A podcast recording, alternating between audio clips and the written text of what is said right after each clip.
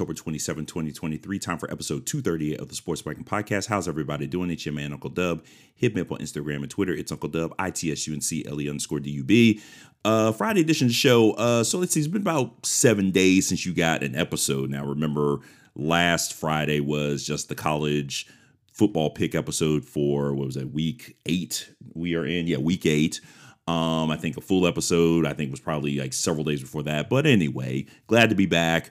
Um, hopefully we'll be kind of getting into more more of a cons- relatively consistent episode drops. I, we'll see how it goes. I, I, feel like I'm gonna have a I feel like I'm gonna have a um, Wednesday conversation next week, so that's gonna kind of bring a little bit more consistency back into the rotation. But let's go and get started. MLB.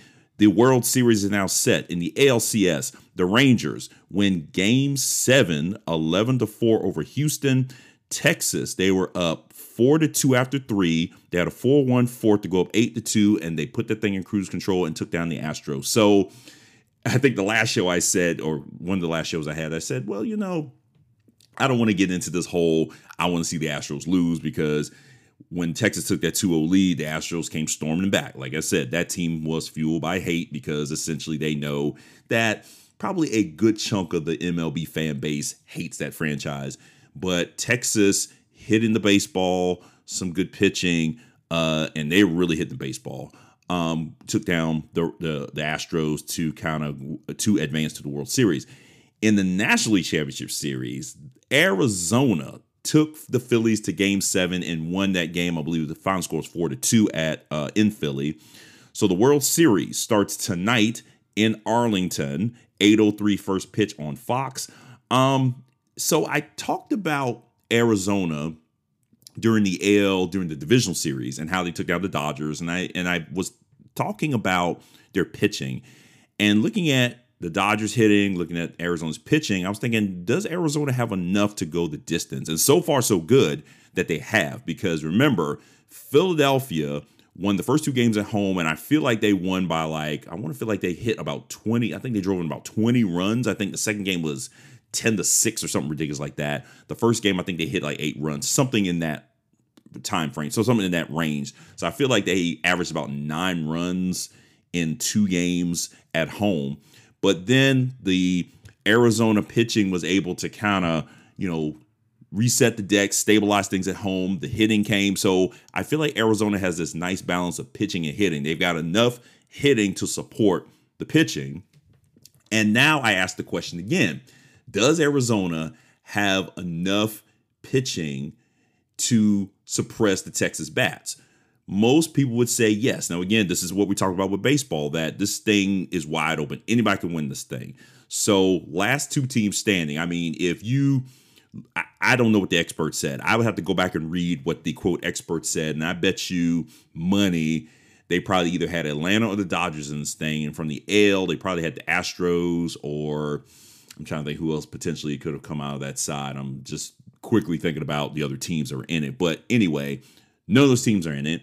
This is the first time I think since 2016 there's no Astros or Dodgers in the World Series, which is mind blowing.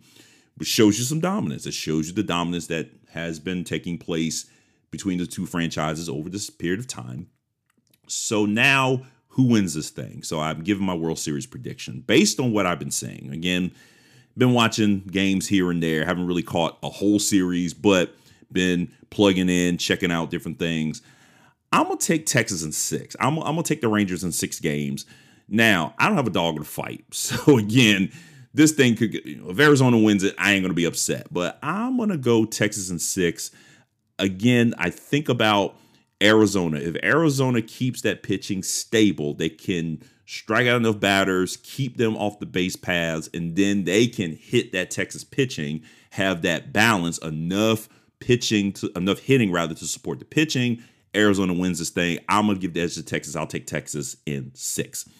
Let's move over to the WNBA. The Aces, the Las Vegas Aces, had their victory parade um, Monday, this past Monday.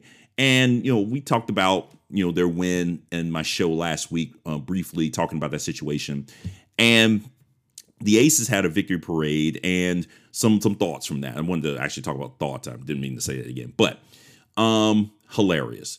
Syd Colson. Syd Colson got on the on the platform on the dais and said in so many words, the Aces could have because they were grinding all season. She said they could have blown up social media all season, but they didn't. They knew that they had something special going on, and they were just working behind the scenes to get to this moment. And she alluded to the night night comment after you know in the post game after they won the championship and, and if i if i understood what she was saying correctly it was in response to something that new york did so i think they did something on social media and they felt disrespected and of course i understand you know you're defending champs you're in this thing you feel like you got a good shot as good a shot as anybody uh, as good a shot as your opponent to win this thing and she said that was kind of the big response that we could have just been on social media every day talking trash throughout the season, throughout the playoffs, but they didn't. They just kept it cool. So she said, Hey, we're going to end this thing. We won it. Night, night, by New York. So that was her way of getting a dig back. So I think that, you know, with these two teams, um, I feel like, uh, and this has been confirmed. I said last time the question was, is this Vegas team going to stay together? So Kelsey Plum confirmed at the beginning of the week. I think she was on ESPN. She said that everybody's coming back next season. So you're going to have what you hope a healthy Chelsea Gray, a healthy Kiah Stokes, a healthy Candace Parker. So with those three, because remember, uh, Candace Parker hasn't played since I think June, July. She had foot surgery. Kiah Stokes was out. Chelsea Gray was out. Two big pieces in last year's championship run. Two big pieces in this team.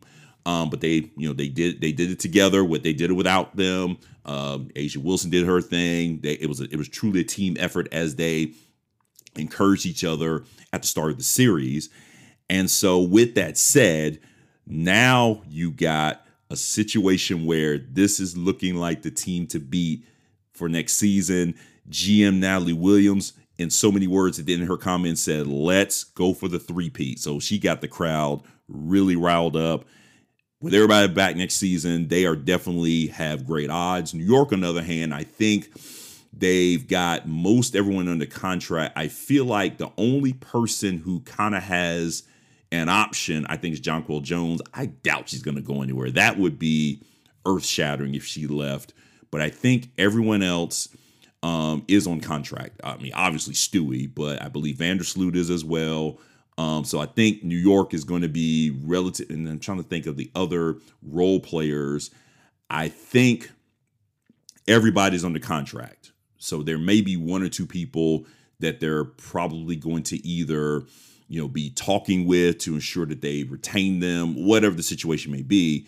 But for the most part, you got Vegas intact. New York is going to be relatively intact. These two teams are going to meet again in the regular season next year, obviously.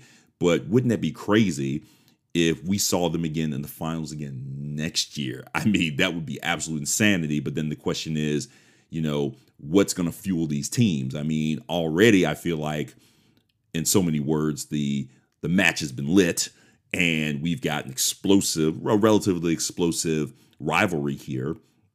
So now, does it get more explosive as they meet next season and all through? you know, air, you know, all through everything. Remember, New York won the Commissioner's Cup, and I think that game was an absolute blowout uh, over Vegas. But Vegas ends up, you know, they won the Commissioner's Cup last year. They won the title. They're thinking, okay, Commissioner's Cup, we lose. Of course, they weren't happy they lost. That's money in their pocket. But they got the biggest prize. And then, of course, uh, A'ja Wilson won the MVP. Man, let me tell you, uh, the, the, these post game press conferences, uh, post championship, I mean, now I'm coming to expect Boombox Kelsey Plum. I want to see that again. I want to see a 3P. I want Boombox Kelsey Plum again. Um, A'ja Wilson, always quotable, championship or not. But in that press conference, what last year was four shots deep, this year's eight shots deep. A'ja Wilson, win another one. Let's go 16 shots deep. Hell, I might even try to go 16 shots deep. I might not live to tell you about it, but it sounds like fun. But anyway, this is a team that is built for yet another championship run. Uh, Becky Hammon, speaking of post championship game press conferences, um, going back to A'ja Wilson, she was talking about, you know, come out, support, let's get crazy, blah, blah, blah, blah, blah. Uh, and she got a response from Usher. She was just totally floored. But Usher said, come to the show. That's a whole nother thing. But um, Becky Hammon said to A'ja Wilson, we got to clean up the language. She, and she goes, you're right, you're right. We got to, you know, make this a family affair, blah, blah, blah, blah, blah. And Becky Hammon gets on the dais and she's the first one to cuss. Hilarious. Absolutely hilarious. And uh, I think it was Silver State Sports was carrying it on NBA TV, or NBA TV was carrying rather Silver State TV's coverage uh, of the parade, of the victory parade. And their delay was not quite right because they were some MFs and some you know what's were flying throughout this thing. And every now and then the delay would kick in. So the delay was a little bit off. And it may have been it may have been between the two transmissions, who knows, but the delay was not quite in place. But Becky Hammon was afterwards like, I'll find myself a hundred dollars. I mean, I don't know. She let off a few, rightfully so. Hey, no disrespect. Hey, you got two championships. Hey, say what you want. I get it. I ain't mad at you. But I'm sure she had to kind of laugh about, ooh, my bad. I want the family affair. And I end up cussing like a cussing like a sailor. So uh, I'm sure she'd find herself more than hundred dollars. But such a great time. I mean, you I just love the energy, love seeing everybody, you know, hyped and excited. And um, one of the one of the broadcasters was saying that they felt that this was a bigger crowd than last year, and rightfully so. Last year was new, but yet you definitely saw the support of the Aces. But second time around, I mean, folks really came out, really excited. Uh, they were in front of T-Mobile Arena, where the where the Gold I think the Golden Knights played T-Mobile Arena. So they really had a good time on Monday. So now we get into the off season. It is now, you know, all, we're almost to November, and I feel like this year has been on a jetpack. and so now, in the next month or two, you know, college basketball is going to start in a few weeks. Probably, I think we're about two weeks away from the start of college basketball, somewhere in that number. Um, yeah, two weeks or so and um, we'll start talking mock draft. You're going to see some mock drafts if they aren't already out there. But in December, I believe we're going to see the free agent list. So that's going to be the interesting piece because now not only you know Vegas seems to be pretty intact, New York seems to be be pretty intact. What do the other teams do? A Dallas, um, they you know improved greatly, made a playoff run, didn't make it past Vegas, but here's a team that has the right combination of players. What pieces do they need to plug in? Connecticut, what are they going to do? So all these teams are going to position themselves for free agency, and of course we'll get to the draft lottery. So who's going to take home the first pick? And now I'm interested to see these um, mock drafts, who they're projecting the first pick to be. Um, uh, we also have in the WNBA, uh, they're going to get a team in Golden State, so they're going to expand out west. So one team, great um, I read somewhere that the Maple Leafs um, backing group in Toronto rejected a um, a request to, or they what is it? They rejected doing a WNBA franchise or something to that regard, which I'm going, that's outrageous considering if you remember the Canada game, the Canada game was a complete sellout. That was what the Sky and the Lynx complete sellout. And if that's true, I really would like to know more about that because, you know, basketball, you know, I think that proved that basketball could, you know, WNBA could work in Canada. And I would like to see, you know, the, the WNBA expand into Canada, you know, much so like as the NBA has uh, in that regard. But uh, a lot of uh, great storylines going into the end of the 27th season as the 28th season gets 28th season will get ramped up uh, in springtime. Let's move over to NASCAR. Last Sunday, I should go to yeah, last Sunday in Miami. Christopher Bell wins the Homestead race, so he advances to the round of four. Ryan Blaney second, Tyler Reddick third, William Byron fourth, and AJ Allmendinger, who won the week before that, fifth. Now, two weeks ago, Kyle Larson, he won the first race of the round of eight at Las Vegas. So now we have two in Kyle Larson, Christopher Bell. Um, he uh, won both stages of that race. He led the most laps and held off Christopher Bell to finish. So Christopher Bell didn't get the win two weeks ago. He gets the win. So your playoff standings, Bell and Larson are one and two. William Byron third, Ryan Blaney fourth. So there's still two more spots remaining. Uh, two races left in the season Uh, wow, did or three races. Anyway, two races left in the season. So now we get one more person in, and then the last person gets in on points. Um, at the cut line. Oh, I should go back. Vegas race. Bell second, Busch third, Keselowski fourth, Ross Chastain fifth. Let's go to the playoff standings. We mentioned the top four on the bubble currently. Tyler Reddick is uh, 10 points below the cut line.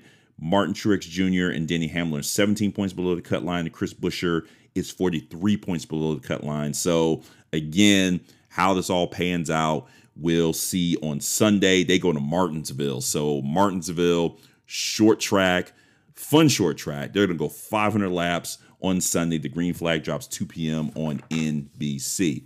Speaking of college basketball, the preseason polls were released early in the week. Let's go through them. Let's start with the ladies. Number one, with 35 first place votes, is the defending national champion LSU. Number two, UConn with one first place vote. Three, Iowa. Four, UCLA. Five, Utah. Six through 10, South Carolina, Ohio State, Virginia Tech, Indiana, and Notre Dame.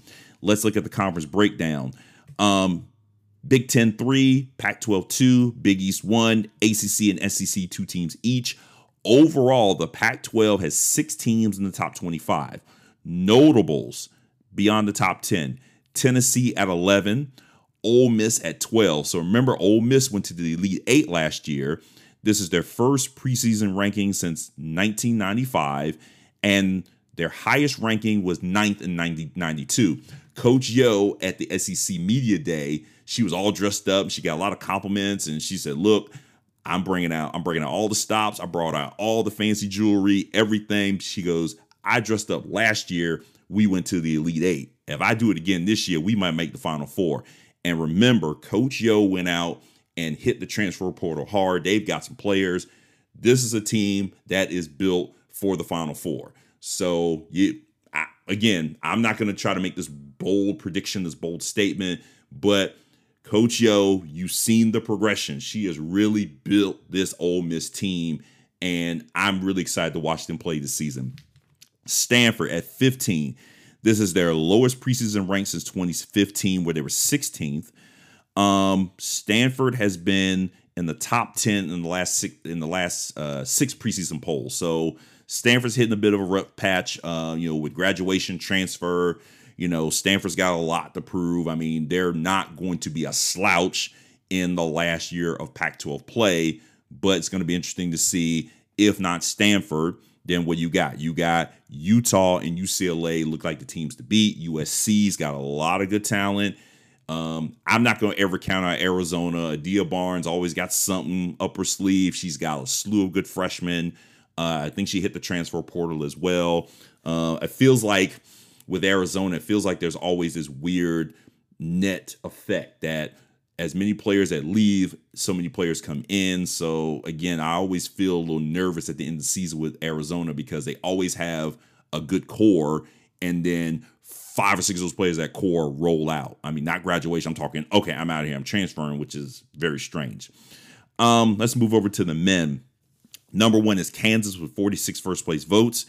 Duke second, 11 first place votes. Purdue three first place votes. Zach Edey, your your uh, what he was won the Naismith last year. He's back for another season. A lot of people thought he was going to go pro, and they had that tough loss uh, in the tournament where I think they would have gone to the Final Four if they had won that game.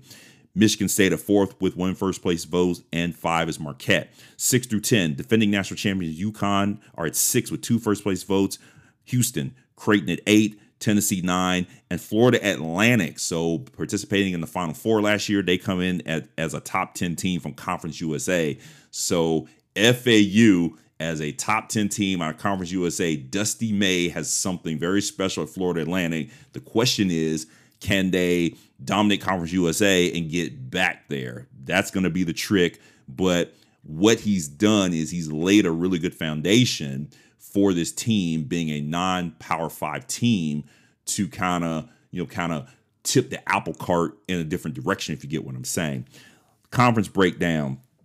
Big east with three teams big ten with two american uh, american atlantic coast sec conference usa and big 12 all have one team each in the in the uh, top 10 Your notables beyond the top 10. Gonzaga comes in at 11, Miami at 13. Miami's going to be real good in the ACC. Larrañaga, Jim Larrañaga, again, another coach that works his magic and he's got some talent on that team.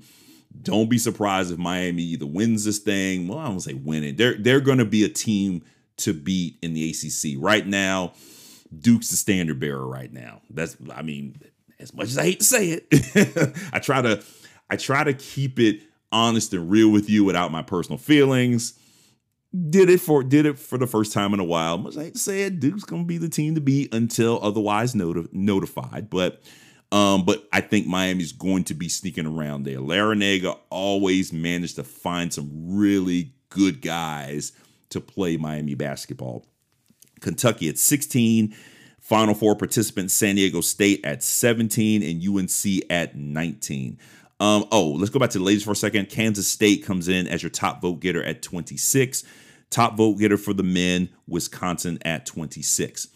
Um, I don't have any um, on the court news from college basketball right now. Again, the teams are still playing, you know, preseason practices. Some teams have played scrimmages, secret scrimmages. I think Arizona women played a scrimmage the other night. They smashed somebody, West Texas State or something. I don't freaking remember.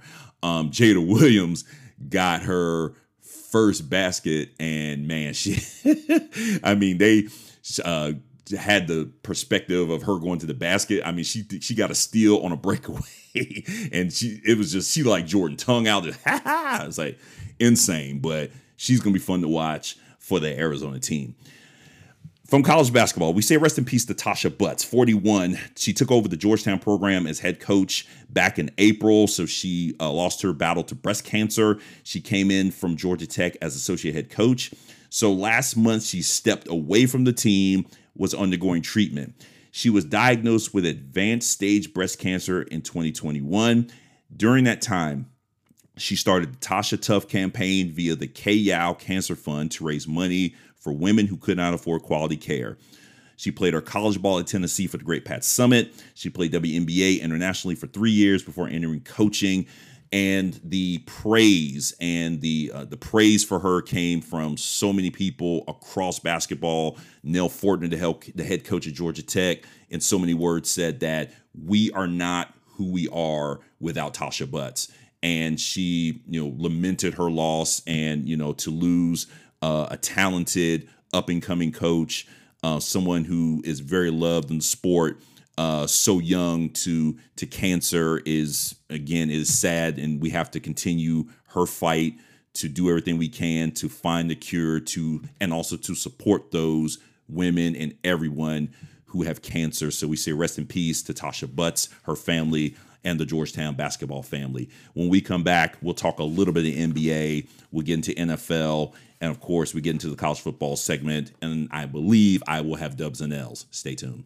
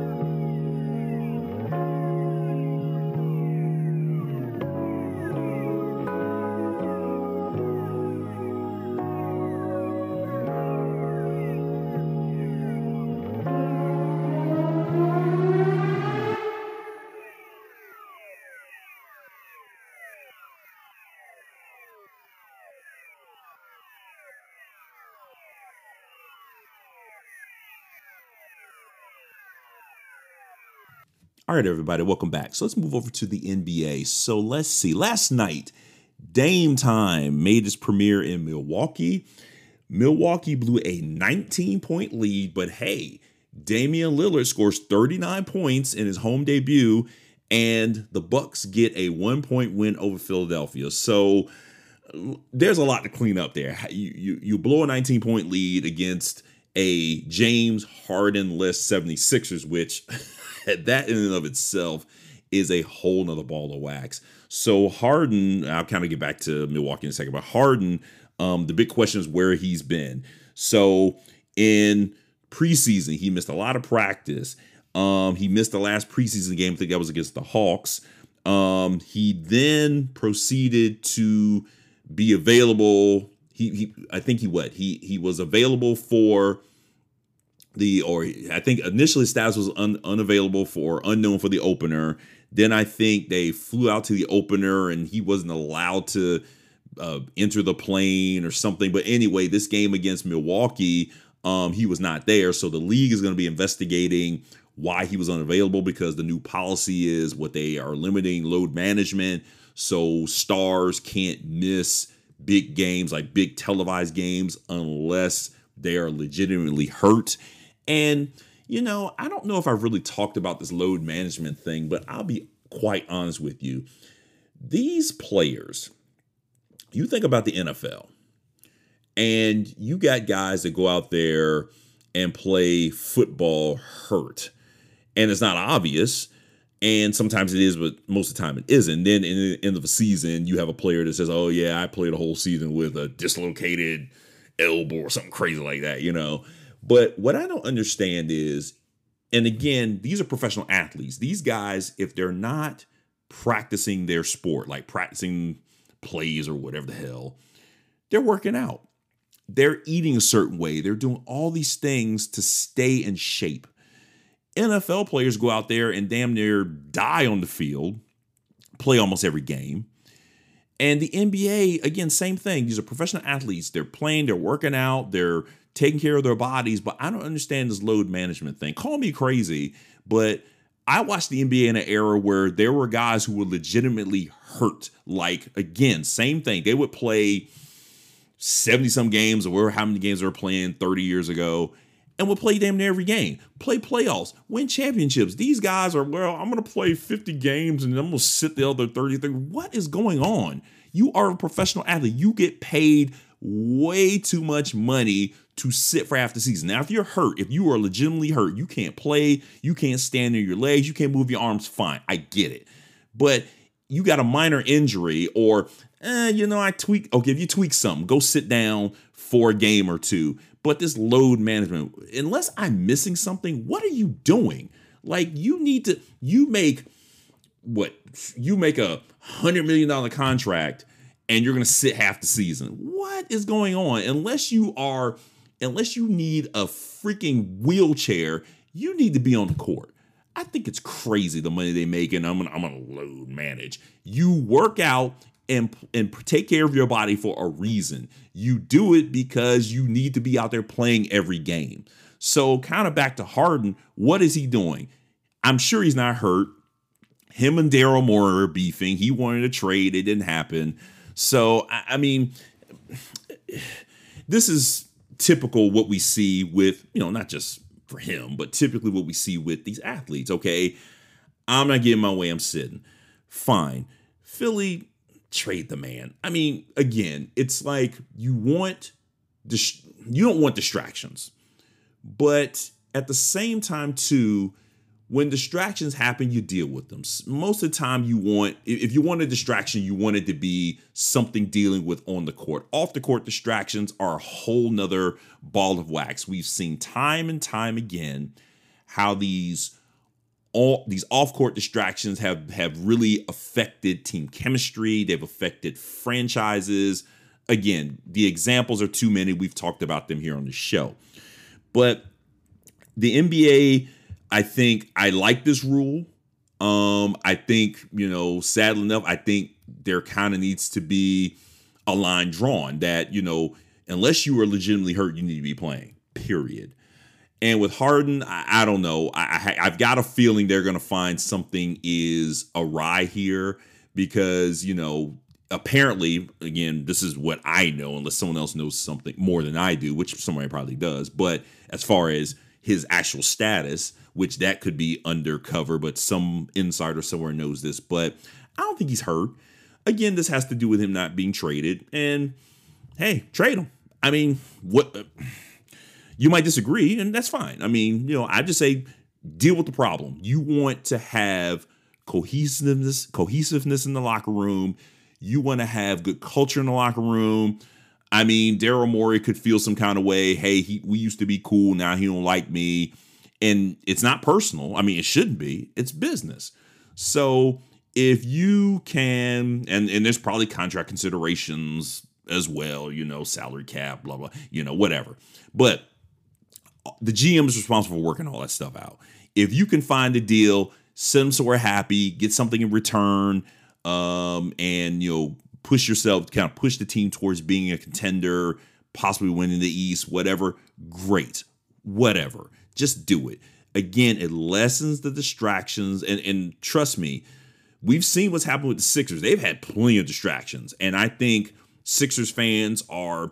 I think they're more than ready to kind of move away from these distractions and kind of get into okay let's play the game let's get better let's try to contend and win in the east so that's kind of my thoughts on the james harden situation but he wasn't available for the game uh damian lillard went off as we said and you know the the we talked about that trade when it happened and how i think it makes the bucks you know gives them a different look um, definitely the Bucks are definitely contenders in the East. The Celtics are definitely contenders because they were involved in that trade. It was like a three or four team trade, and then of course, what Jrue Holiday ends up going to Portland, and he ends up back in the East with the Celtics. So, you know, all this is is, is looking very interesting in the East. And Nuggets, of course, you know, uh, as tough as they were um, in last season and winning the title you definitely got to say that they're definitely the team to beat again. So uh, we'll kind of be tracking it. I haven't really had a chance to watch too many games. Uh, this over the last couple days, the season started a couple days ago, but I'll probably be uh, uh, sitting down and checking out a couple games over the weekend as I can because so much going on. Of course, college football on Saturday. There'll be some games, so we'll talk a little bit more NBA, and I think I'm gonna have a little bit of NBA talk uh, for the upcoming Wednesday conversations. I'm again, fingers crossed, Wednesday conversation will be coming. Talk a little NBA uh, next week. Let's go over to the NFL. Notable Week Eight games. Wait for it. There's literally only a couple games that are of real note. Um, Jaguars at Steelers 1 p.m. CBS. Browns at Seahawks 405 on Fox. And then Monday Night Football, Raiders at Lions, 8:15 ABC, ESPN. Because to be honest with you, most of the games this week we're hitting that weird period in the NFL season where the games are like matchups of like two teams that are three and four, or uh, a, a six note, maybe a six note team versus a one and one and five team. So some of the matchups are really lopsided this week, but these are the only two really good matchups. Even Monday Night Football uh, it's a really good Lions team against a meh Raiders team.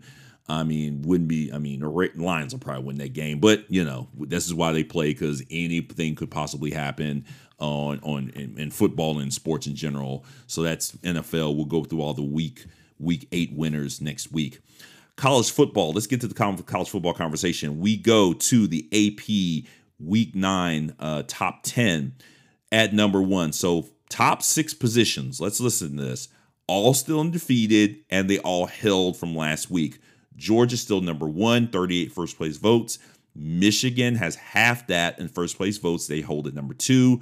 Ohio State at three, three first place votes. Florida State at four with three first place votes. Washington five, Oklahoma six. Seven through 10, Texas up a spot to seven, Oregon up a spot to eight, Alabama up a spot to nine. I'm sorry, up two spots to nine. Penn State down three spots to number 10. Your biggest movers this week LSU and Missouri of the SEC both move up four spots. LSU 15, Missouri 16. Biggest drop this week, North Carolina. They dropped seven spots to 17. We'll talk about UNC in just a moment. Into the poll this week. Shout out to Harrisonburg. The Dukes of JMU moving at number 25. Iowa drops this week. We'll talk about Iowa briefly in a second. And your top vote, vote getter this week are the Florida Gators at number 26. Last week, week eight picks, 13 games. I go eight and five. Not feeling too bad about the picks last week. We'll go through in a second. And I'm currently 72 and 44 for the season. So, I mean, you know, um, real close to having 100 games under the belt. So once we get to 100 games, we'll kind of uh, look at the uh, the percentage again. I think the percentage is still holding about 62, 63 percent. Uh, so not bad, you know, 63% of the time I'm right, which that's probably about my life average anyway. Um, let's look at the games from last week. So look at my list here, and really everything kind of held serve last week.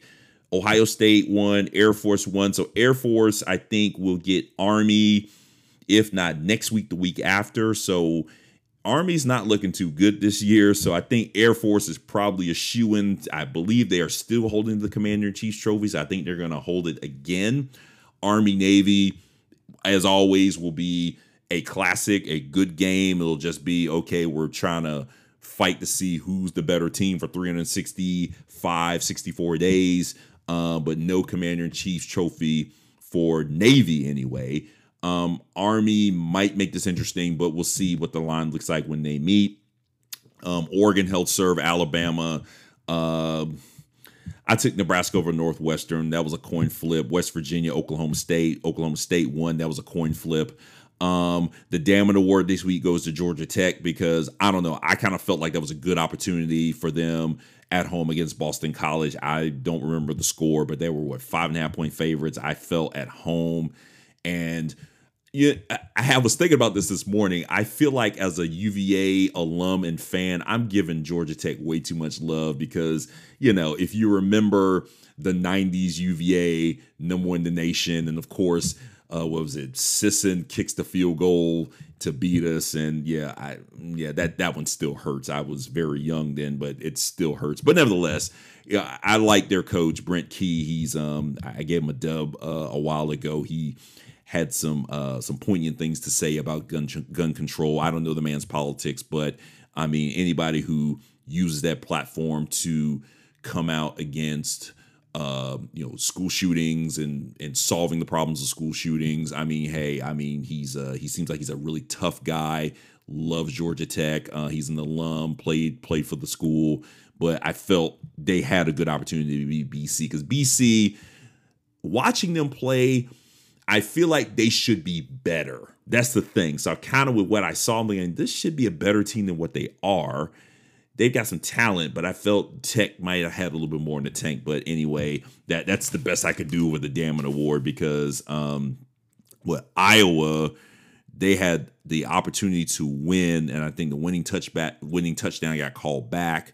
So I think they end up losing to Minnesota by like was it like twelve to six or something ridiculous. I mean that was that was a low scoring game. So again, Iowa not a lot of offense there. So now I'm kind of thinking is Iowa for real because their offense started out on the upswing and now it's just kind of going right down to the dumps again. So I don't know if Iowa is that team. I felt confident about them against Minnesota, and Minnesota same way. Minnesota always starts out either slow and picks it up, or they start off fast and it goes downhill. So two teams are kind of you know 50-50 uh, in the Big Ten slate, but that game, like I said, eh, I thought Iowa had it, they didn't. But again, they but they lost it on the last play, so they were in position to win penalty called it back, so they couldn't win that game.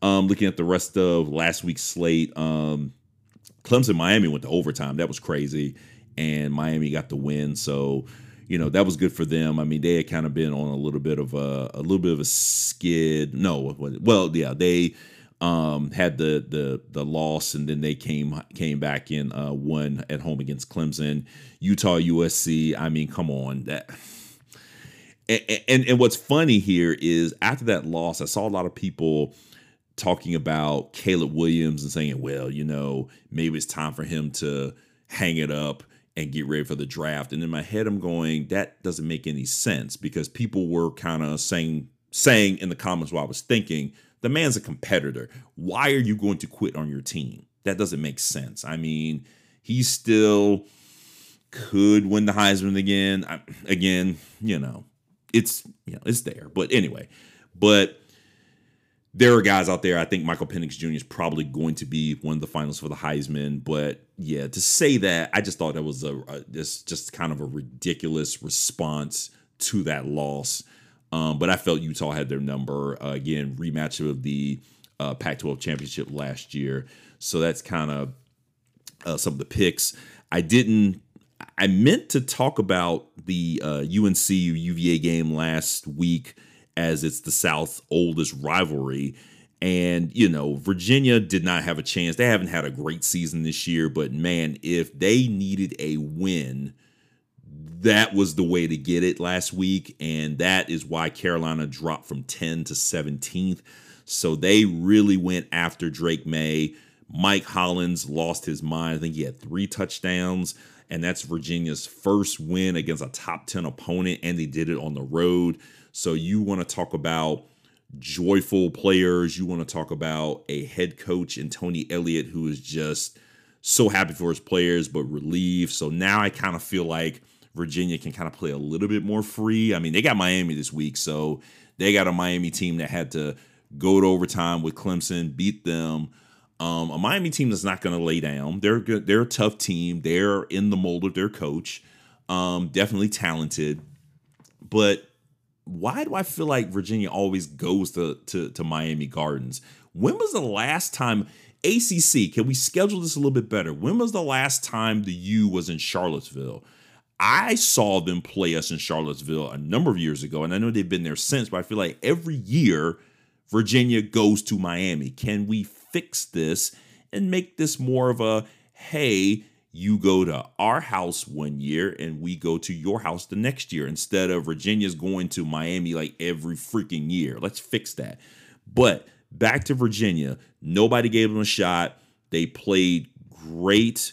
You know, obviously wasn't perfect, but they played well enough to get a big top 10 win. So, congratulations to UVA again. I mean, again, I know they really celebrated that win, but I know they were back to work on Monday. They already headed out to Miami Gardens, so they're getting ready for that win that game. I think it's a 3:30 game on I think it's ACC network, but I'll definitely be tuning in uh, radio and television for that one to see how if Virginia can kind of take that momentum and turn it into potentially you know another win. I mean, there's you know Coach Tony Elliott has basically said you know there's still games to play. There's still opportunities in the season. And, you know, I, I, think I may have talked about this before, but, um, you know, the, the, the fan base is really split. And it's crazy to me how, you know, people didn't think Virginia was going to do jack squat this season.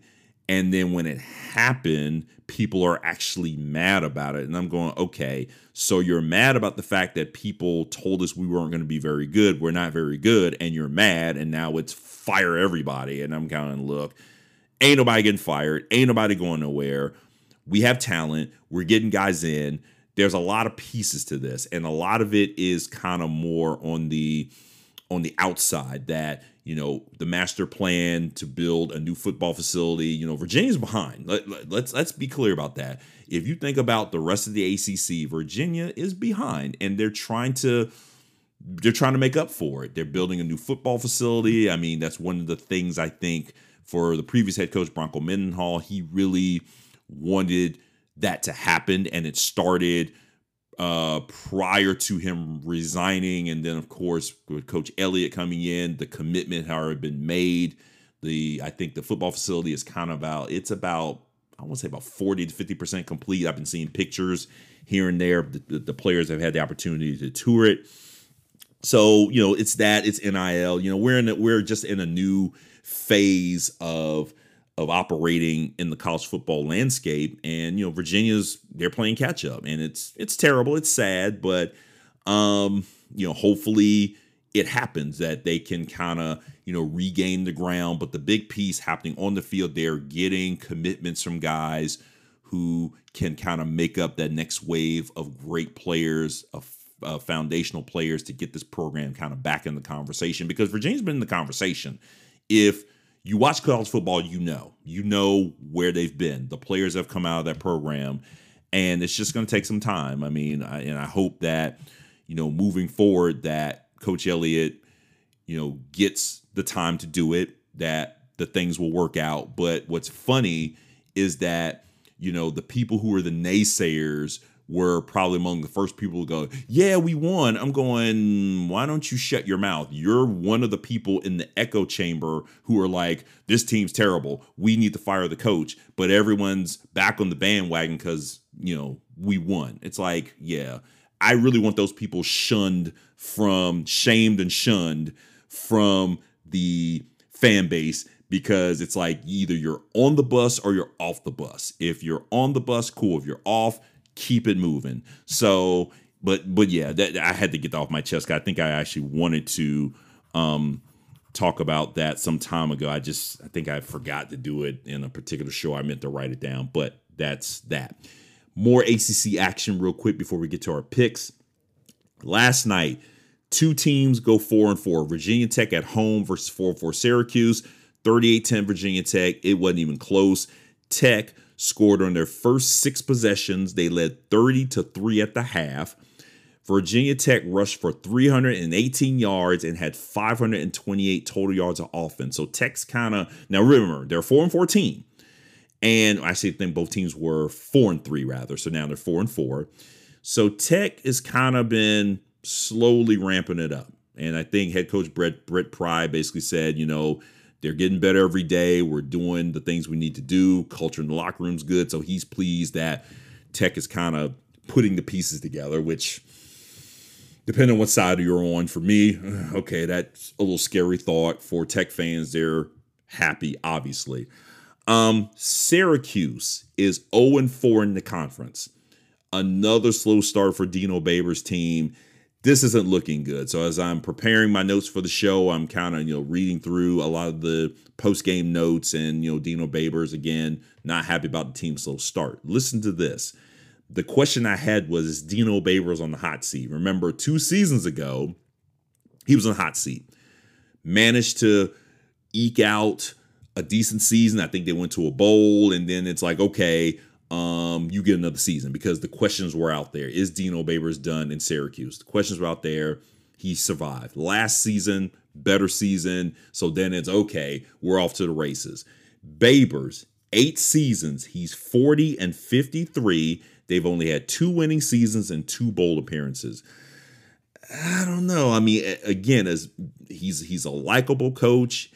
His players love him I would like to see him stay, but I don't know. I, I feel like after last night, the records, eh, I don't know. I will we'll see, but it the the writing on the wall is not looking good for Dino Babers of Syracuse. We'll keep our eye on it because you know, as far as and we've said this, as far as the coaching carousel turning for not for bad work performance for not being a good coach that carousel hasn't really been turning. You know, we know about Mel Tucker, that was for other things. So we'll keep an eye on it. We know that at a certain point in the season, the coaching carousel will start to fire up, whether it happens. And I'm surprised no one has gotten fired yet, but that's kind of a good thing. It's weird to fire a coach halfway or maybe a third of the way through the season or even eh, close to the end of the season. That makes more sense. But at that time, you know, halfway through the season, that sounds crazy. But We'll see how it all goes. Tech, they get a big test. They go to Louisville next week, 18th ranked Louisville. We'll see them next week. Um, I might see how that's going to look. I know Louisville, I believe, is on my list of games to call this week. We'll see how they look this week, and then we'll see if Tech Louisville makes the cut for the week 10 games in college football. Let's move over to the week nine picks. Let me see. I have four five, six, seven, eight, nine, 10, 11. I think I have 13 games this week again. I think I have 13. I'll double check that in a moment. Um, so outside of last night, it's a little bit of action Thursday, Friday, Saturday, Thursday, Friday. Let's go to Saturday. We start noon on Fox from Kansas. So the Kansas Jayhawks welcome in sixth ranked and undefeated Oklahoma. Oklahoma are nine point favorites. I'll take the Sooners over Kansas. Nine points sounds about right. It might be nine or more. 2 p.m. again on the CW. This again, the CW showing ACC games says so much and it's not good. But anyway, Clemson at 10 point favorites head to Raleigh Carter Finley Stadium to take on NC State. I'll take Clemson over State. I think it'll be a little less than 10 points, but I'll take Clemson coming off the loss. State, again, defense, I like their defense. The offense is kind of what it is, you know. Dr. Bob and his offense is, eh, you know, but I'll take Clemson over NC State. 3:30 in Jacksonville, CBS, the 100 the 101st meeting. That's what I can guess. So the the the world's largest cocktail party, I still call it that, sue me. Number 1 Georgia at 14 and a half take on Florida. So the crazy part about the meeting, every school, each school in this rivalry, Florida and Georgia will dispute how many times they've met. I think Georgia says it's 100, Florida says it's 101. I split the difference. This is the 101st meeting in Jacksonville. I'll take Georgia over Florida. Um, 14 points sounds about right. It could be more, but Florida uh, at number 26, I mean, they would do well to actually play a good game, possibly win this one, but I don't see it happening. I'll take Florida, uh, Georgia over Florida. 330 slate. Texas at 19 point favorites at home, seventh ranked. Welcome in Brigham Young. I think it's a little closer than 19, but I'll take Texas over Brigham Young. Um, let's go over to 3:30 on ESPN Plus. The Magic City Classic from Birmingham's Legion Field. Alabama A&M takes on Alabama State last season. Hopefully you remember this. Alabama A&M fans, a group of their fans had a quote funeral for Alabama State. They were in the parking lot somewhere and they had a cat they had a real casket which I'm going hey, stop your funeral home friends from doing this. And they were weeping, like, oh, they're having a funeral for their rivals. And what happened? Uh, Eddie Robinson Jr. and Alabama State took that Alabama. it was that's kind of like the wildest thing ever. But in this one, so the largest HBCU um, classic in game, usually about 200,000 fans or more show up for the events and the game. I'm gonna take Eddie Robinson Jr. I really like his energy. Um, still remember the "Don't Bro Hug Me" with Coach Prime. that was that was that was gold. But I'll take uh, Eddie Robinson Jr. in Alabama State to win the Magic City Classic for a second straight year over Alabama A&M. Um, back to the Pac-12. Number eight, Oregon, six and a half point favorites go to Rice Eccles to take on number 13, Utah. Uh, 330 Fox. I'll take Utah close at plus six and a half. Um, that's going to be a battle. I think that might be the game of the day. This week's slate wasn't that good. I, I was really looking at some games. Like, I don't know if this is gonna be, you know, this kind of it was it was a little slim pickings this week as far as good games. 3:30 ESPN number 20 Duke heads to Louisville to take on the Cardinals. The Cardinals are four and a half point favorites. I'm gonna take Duke over Louisville. Um, it'll be close. I'll take the Blue Devils over the Cardinals. Uh, let's move to seven o'clock, 7 p.m. slate. CBS Sports Network, the 61st meeting between Air Force, 19th ranked, who are two touchdown favorites over Colorado State or at Colorado State for the Ram Falcon Trophy.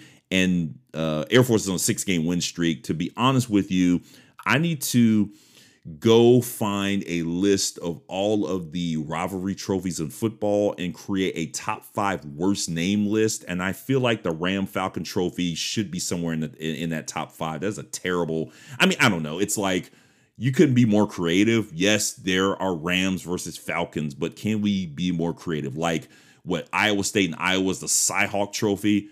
Really? That's the best you could do? Eh, okay. Yeah, top five worst rivalry trophy names. I think Cyhawk Trophy and Ram Falcon Trophy belong in that list. We'll work on that. Uh, tell me what you think. Find a rivalry trophy and tell me if you think is the name is super horrible. Back to the game. I like Air Force to win this game. It'll be close. Colorado State. Um, they showed us a little something this season. That Colorado game. I mean, you, you you look at what they did, and it was it was a battle. But I like Air Force close over Colorado State. 7 p.m. ESPN from Commonwealth Stadium in Lexington. Kentucky welcomes in number 21 ranked Tennessee. Tennessee are three and a half point favorites. I'm gonna take Kentucky. I'll take Kentucky at plus three and a half. Um, that feels like a coin flip to me. we'll just coin flip that one and we'll call it here. 7:30 ABC. I'm sorry, 7:30 NBC.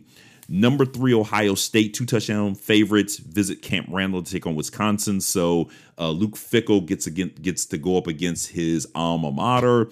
I'll take Ohio State over Wisconsin. Uh, this game I haven't picked yet. This game is going to haunt me. I promise you. 7:30 ABC. This is a okay primetime game, but I think when you look at it, it's okay. I think it's going to be fun. It's going to provide some drama as it always does. It's going to be intriguing. Colorado heads to Pasadena, the Rose Bowl to take on number 23 UCLA. Get this. UCLA are 16 and a half point favorites. So here's the thing. We talked about Colorado's woes the defense. Um, I'm not the defense. We talk about Colorado's offensive line. Um, that's the big issue. Um, I don't know. UCLA has been up and down this season. I can't really. I, am going to have to literally sit here and pick on the spot. If I had to pick, first of all, I think 16 and a half is a little disrespectful. I don't know if UCLA's got the juice like that.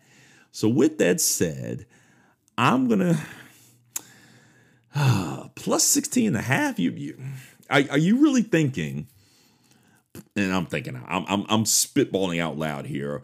I'm asking you as you're listening to this, but you're going to be like, why are you asking me? I this by the time you listen to this game probably will happen. But anyway, Colorado is plus 16 and a half.